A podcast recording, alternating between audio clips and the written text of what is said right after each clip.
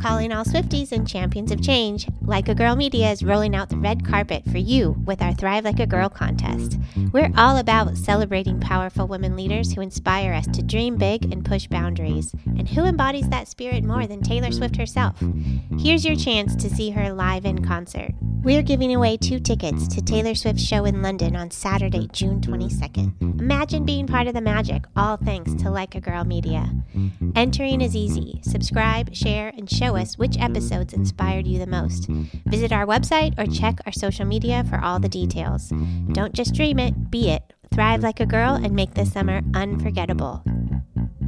Contest opens globally, void where prohibited, must be 18 or older to enter, no purchase necessary. Subscribe and share with hashtag ThriveLikeAGirl and tag us at @likeagirl_media for entry. Unlimited entries means unlimited chances. Winner chosen at random after contest closes May 20th, 2024. We'll be notified via DM. Make sure your profiles are not private. Check full rules on our site. This is your shot to see Taylor Swift live. Don't miss it. Hit Like a Girl podcast is a proud member of the Health Podcast Network.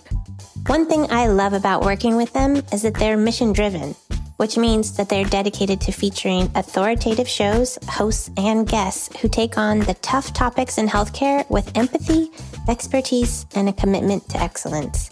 If you're looking for bingeable content related to the healthcare industry, they've got more than 8,000 episodes on demand waiting for you. From professional development, the patient voice, digital health, innovation and entrepreneurship, and of course, health IT, they've got you covered. So this is your official invitation to check them out at healthpodcastnetwork.com.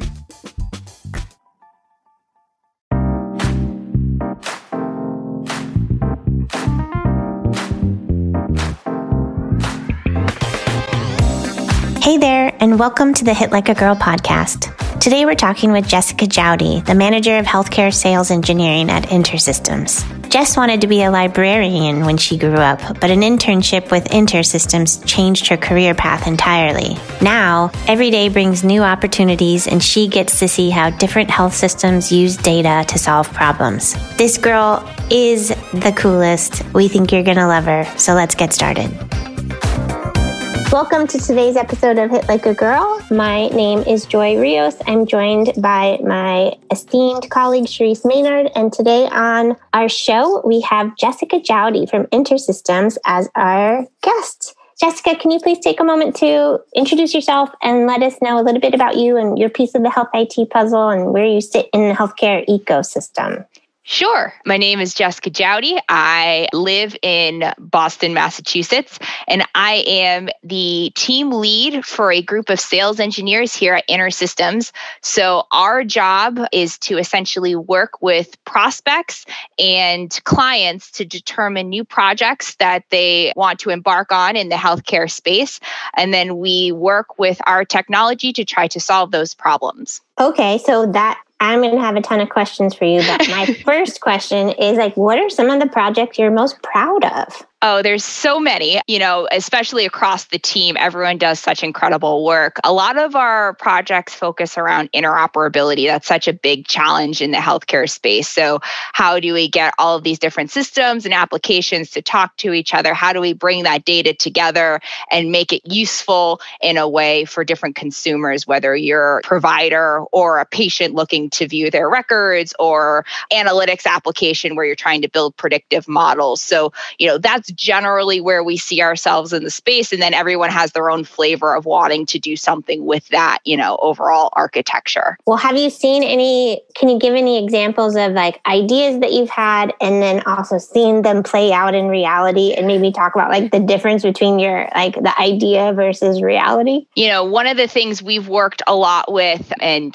our product team can probably speak to it better than I can, but when COVID hit, we had a lot of groups coming to us about about understanding where outbreaks were happening. And by bringing all of this data together, we were able to create heat maps around different, you know, areas like New York City and see, all right, this is where the infection is spreading. These are, you know, people that are at risk, you know, and kind of isolate or create cohorts of individuals like that. So that's kind of a recent development, but, you know, it could be anything from, you know, point of care predictions, like, am I, you know, at risk to be readmitted in the next 30 days to something like, what's the cost? What's my predictive cost for my members if I'm a payer, for instance? So it can span different gamuts depending on the types of clients we work with. So that your end user is not necessarily, well, it sounds like it's multiple. You get like systems, you get payers, and also patients. You kind of get your hands in everything, really. Yes. Yeah. We're all over the place. My group primarily works with end user providers who might be using this data to help clinicians or patients or, you know, feed other applications. But that's predominantly, you know, our team's charter. We have other teams that work with specifically payers, or we even work with, you know, application partners. So for instance, Epic is one of our largest clients. And so we have groups that manage those accounts as well. Gotcha. So all right, how did you get your job? Did you know when you were 10 what you wanted to do? I think when I was 10, I wanted to be a librarian. So I kind of switched roles there. I grew up with a family of attorneys, so didn't follow that career path. But I went to college. I studied engineering and computer science at Swarthmore, and I found an internship opportunity at InterSystems. So I applied. I came here as an intern in the middle of college. And one of the good things about their program is once you get there, they'll actually interview you and determine what project best aligns with your personality and your goals. And I got put on the sales engineering team. And at the time, and I feel like this is the case with a lot of people, I'd never heard of a sales engineer, no clue what this career path was, but I spent 3 months in there working with some of the brightest people I've ever met, fell in love with the role, and asked to come on full time following that. So it was an internship opportunity that brought me here. That's awesome. Okay, so then how would you describe to somebody what a sales engineer is? Yep. So that's great. I like to call a sales engineer almost like a technical liaison between clients and then the internal colleagues here at InterSystems. So our goal is kind of twofold. From the sales side, our goal is to, you know, teach prospects about InterSystems technology, apply it to the problems that they have, do things like proofs of concepts and demos to try and show them how our technology would work in their workflow, and then ultimately, you know, sell that solution. And then the other side of things, and I think this is where InterSystems is fairly unique, is that we have to then support those clients that we sell. So any kind of promises or, you know, things that we bring up during the sales process, we actually have to fulfill. So we work day to day with our clients, make sure that all of the projects that they're working on or issues they're encountering are solved. And we really act as a mentor throughout that process. So we're very in line with what the client's needs are. So one of the things that I love about InterSystems is that they kind of, I always like to explain InterSystems is that bridge like between the client and their end user. Like it's that make it make sense model. Like, Okay, this is the technical side and this is how you need to use it. Let us make it make sense for you. Mm-hmm. I'm wondering, the way you do it, you said you work in a certain segment. Do you find that work segmenting the population that you guys work for help you more to streamline the focus they're getting, or do you prefer to work with a broad range of things to offer the client? Yeah, that's a really good question. I think that there is some value in a broad view. So we do a lot of, you know, maybe disciplinary isn't the right word, but cross-team work. So we get insight into what other markets or segments are looking into, and that tends to inform others. So the provider space isn't an isolated environment. It's very influenced by the CMS rules that affect payers. And so we see these bridges across these different spaces, and it's really helpful to have, first of all, communication between the different groups, but even being able to, you know, hear from those other types of customers customers and know what they're experiencing, because it's, you know, it all is, it comes back in the end. Yeah. So when you're thinking about like the CMS guidance or their rules and interoperability, are you finding many challenges moving forward, or are you finding it easy to work within the guidance we get from CMS? Yeah, I think it's great that there's a standard, and there should be ways that we're able to empower patients and members to have control of their data and view their data, which is wonderful. And FHIR as a standard is great for doing that, and these APIs. And I love that idea of it.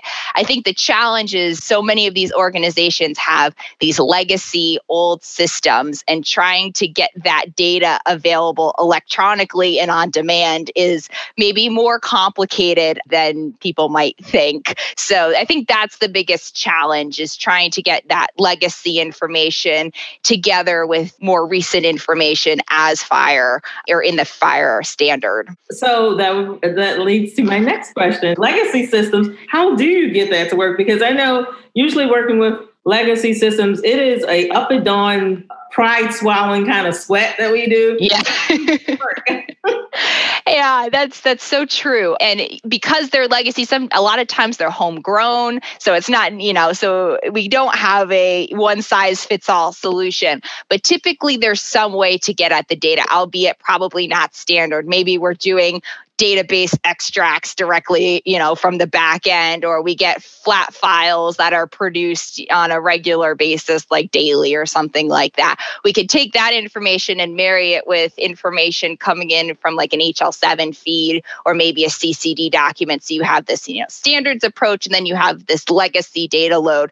And the nice thing about that is once you've loaded your legacy data, you're done, right? Because that's legacy information. That application maybe has been sunsetted or it's not used as much. So now you have that data available for whatever purposes, whether it is for, these FHIR calls for CMS regs or the ONC regs, or maybe you want to use that for your predictive models or your analytics so you know how healthy this patient is. So there's a lot you can do, but it's definitely a challenge. It's never easy working with legacy systems. I want to know some of the things that you look forward to. Like when you look forward, are there big goals that you have on your radar that you're just like, oh yeah, this is our big plan, or personally or professionally? Is there something that you're really excited to tackle in, coming up?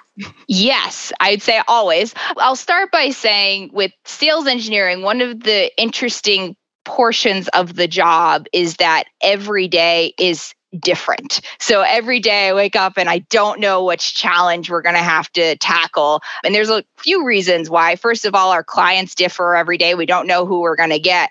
And also because healthcare IT is constantly changing, we kind of have to keep up with it. So every day I kind of look forward to, what does today bring? Because I'm not sure. And so that's really fun. On a bigger scale though, this whole movement to adopting, artificial intelligence and machine learning combined with, we have all of this data now, we're able to produce these big sets, but like, what do we do? How do we make it actionable and use it for different purposes? I think that's what I'm most excited about, and seeing how different health systems envision using the data that they've collected to solve different problems, because there's so many different things that you can do with it. And it's been really interesting hearing where those, ideas are coming from. Are there any that you can share with us? I'm not sure. Nothing that's been, I don't think, formally published on our website. So I'm going to say probably not at this time, but there are many. And it's really fascinating, especially when it's one you haven't seen before. You think about it, of course, that's useful. Why didn't I think of that? Our clients are very innovative, which is awesome. I mean, I think that with so much data and having access to so much data, one of the biggest opportunities is what questions can you ask of it? Like what insights can you gain from it? And I imagine that's a world that you get to live in and, get to see some pretty cool stuff. Absolutely. Yeah. Yes. Yeah. In all different spectrums, right? So for at the point of care, maybe you're doing pop health, or maybe you're working on the financial aspects of it. So all these different segments all rely on that same data, but you're just asking it different questions. Things that I love about InterSystems recently is that they've been more deliberate about how they embrace the idea of inclusivity and that type of thing, mm-hmm. particularly as a woman in our segment. How do you feel they're doing? And do you see any opportunities going forward for women within the InterSystems ecosystem? Because it's so broad, right? It is.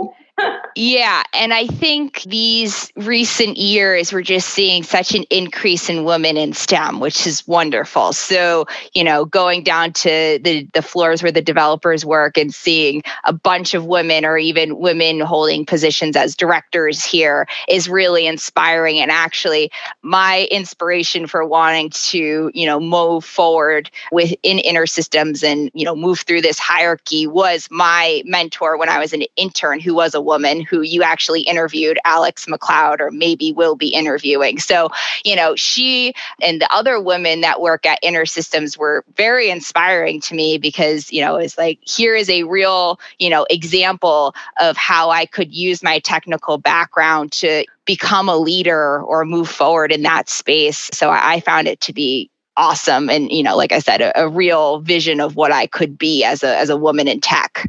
And from what I can gather, the women at InterSystems are pretty well, like, in connection and in support of each other. It seems like you guys, you know, do a really good job of having each other's back and kind of helping each other kind of move forward and move the needle a little bit. Am I just making that up? I don't think so. You're totally right. We definitely are very aware of each other and what we're working on and how we can help one another. I have personally always felt like there was a safety net with me wherever I was going. And I like to think that they feel the same way as well. Okay, so let's switch focuses a little bit. Sure. We know what you do in your day-to-day. Let's talk about what you do when you're not at InterSystems. How do you unplug? And I'm asking you this for a specific reason. I want to see if I'm right on this.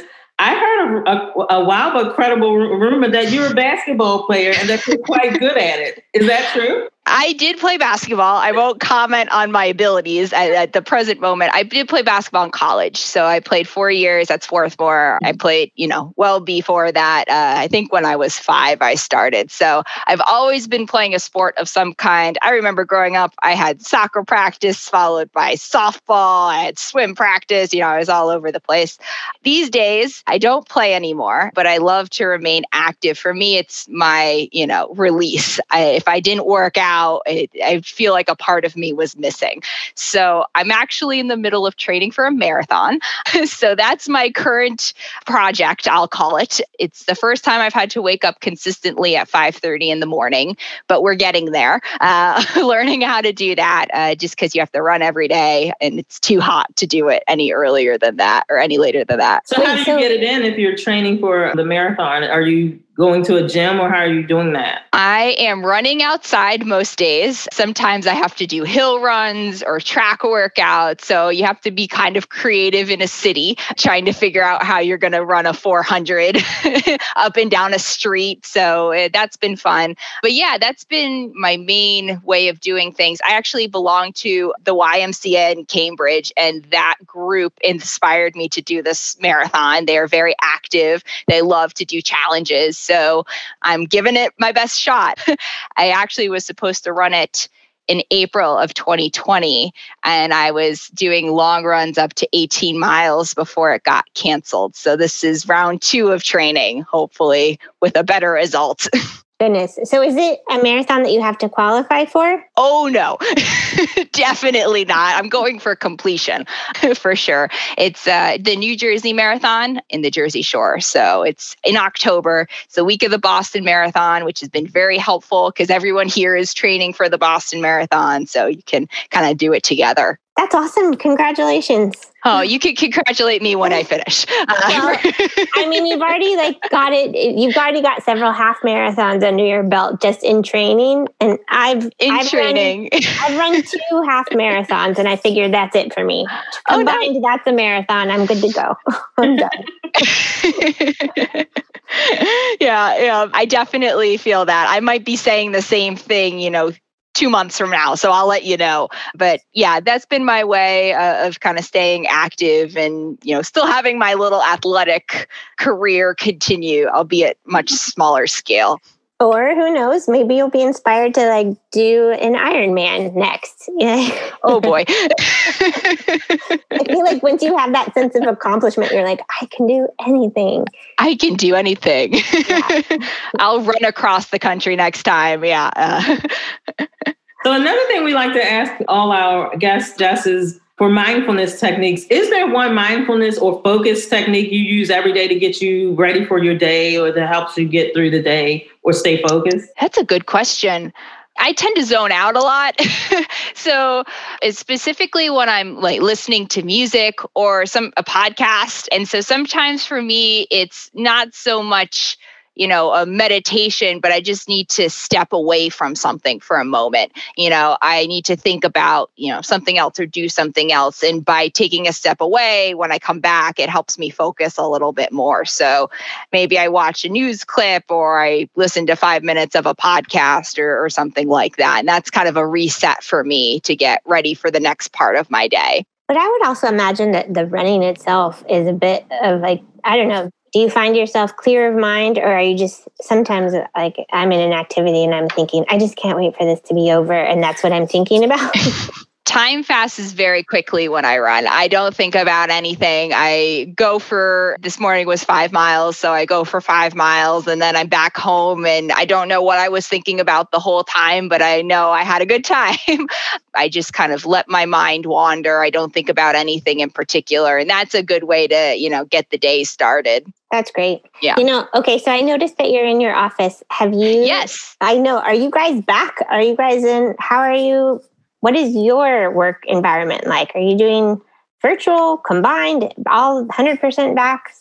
How is it working? So everyone is at different stages here, depending on vaccine schedules and personal reasons. But I am here full time. So I have been in this office every day. I bike to work every morning. I'm here, every day since the beginning of June. So we've been up and at it for a little while now. You are going to do a triathlon. I just feel it.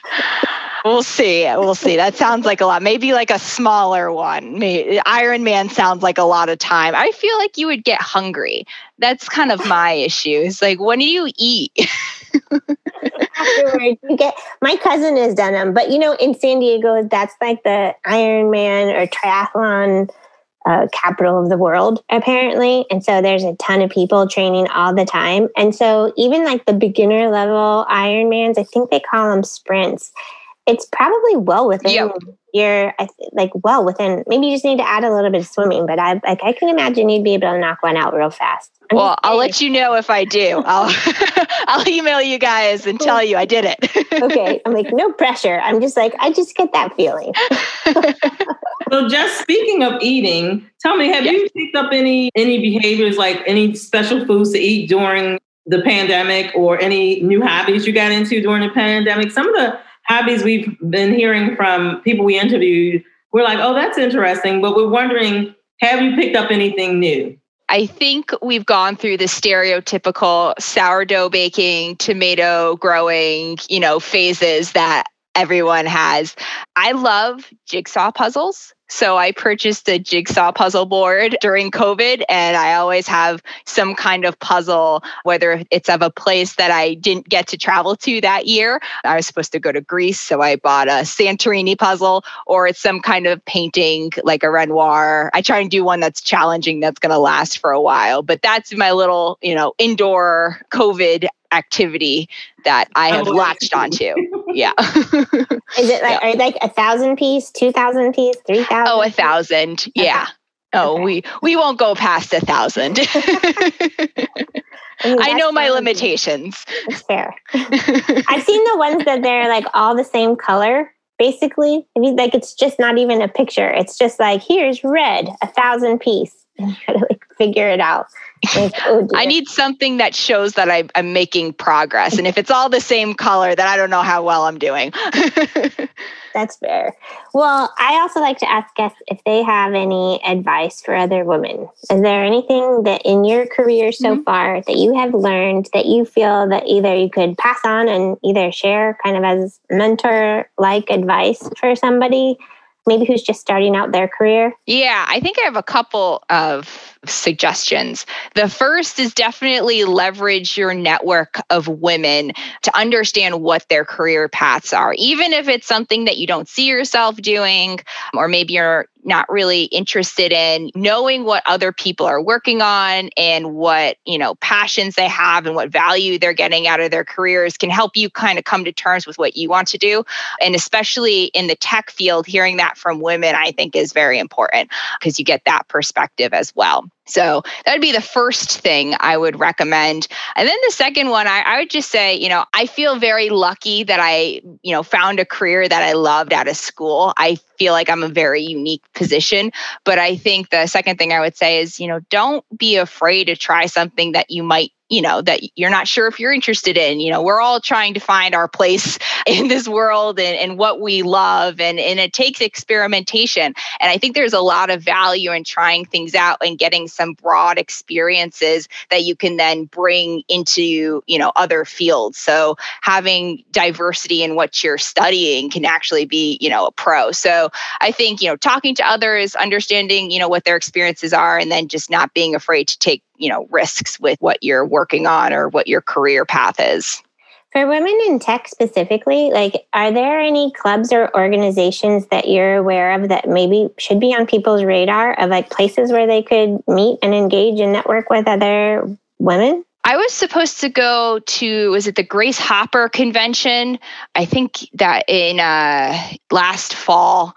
And I think that would be a really good opportunity, albeit, you know, it never happened. So I can't tell you what it's like, but that was my goal in going, was to meet with other women in tech and understand what they were planning on doing or where they see themselves going career-wise. So I think there's a lot of different, you know, symposiums and conferences. Not to mention just LinkedIn in general is very helpful for things like that. You know, I know that I've messaged people out of the blue and I've gotten responses back. I think we're very concerned about what if, you know, this is off-putting or, you know, but a lot of women just want to help, you know, and I think once we come to terms with that, you know, you can get a lot of information from people through social media or, you know, these conferences and things like that. I mean, I've definitely found that through the women that we've engaged with, a lot of the feedback has been that they are really happy to help when asked. You know, like they're like, don't be shy, reach out to me whenever you need something, because it's nice to be able to share our knowledge to help each other out. And also, you know, they've also been on the receiving end of that too. It's just like, it's, you give a little, you get a little, and it all goes around. Right. Yeah. It's passing it forward at the end of the day. Mm-hmm. Totally. Well, so if somebody wants to get in touch with you, Jess, what would be the best way for them to do so? I would say I check my LinkedIn every day. So if you go on LinkedIn and my name is just Jessica Jowdy, feel free to message me. I love hearing from, you know, people and hearing about their experiences. And I'm always willing to give my 2 cents on whatever you want to talk about. Awesome. Well, thank you for sharing, you know, yourself with us and your time. We really appreciate you and getting to know you. And I am excited just to follow your journey over. Yeah. Thank you. Yes, I am excited to follow it too. We'll see where it takes me. Awesome. All right. Thank you again. Thank you. Thanks for listening. You can learn more about us or this guest by going to our website or visiting us on any of the socials with the handle Hit Like a Girl Pod. Thanks again. See you soon. This episode is brought to you by Chirpy Bird, Inc. CMS's Merit-Based Incentive Payment System, or MIPS, is super complex, and if clinicians ignore the program or perform poorly in it, it can result in a hit to their revenue and reputation. Chirpy Bird is proud to say that more than 95% of its clients are exceptional performers in MIPS, meaning they've maximized the score that directly translates into their Medicare reimbursement rate. Chirpy Bird offers their audit-proof services to practices of all sizes through an affordable monthly subscription that includes unlimited access to a regulatory expert who guides them in knowing what data to track, how to create workflows that make capturing that data easier, and ensures that they submit it all to CMS on time and performing at its best. Contact Chirpy Bird today or learn more at chirpybirdinc.com. That's chirpybirdinc.com.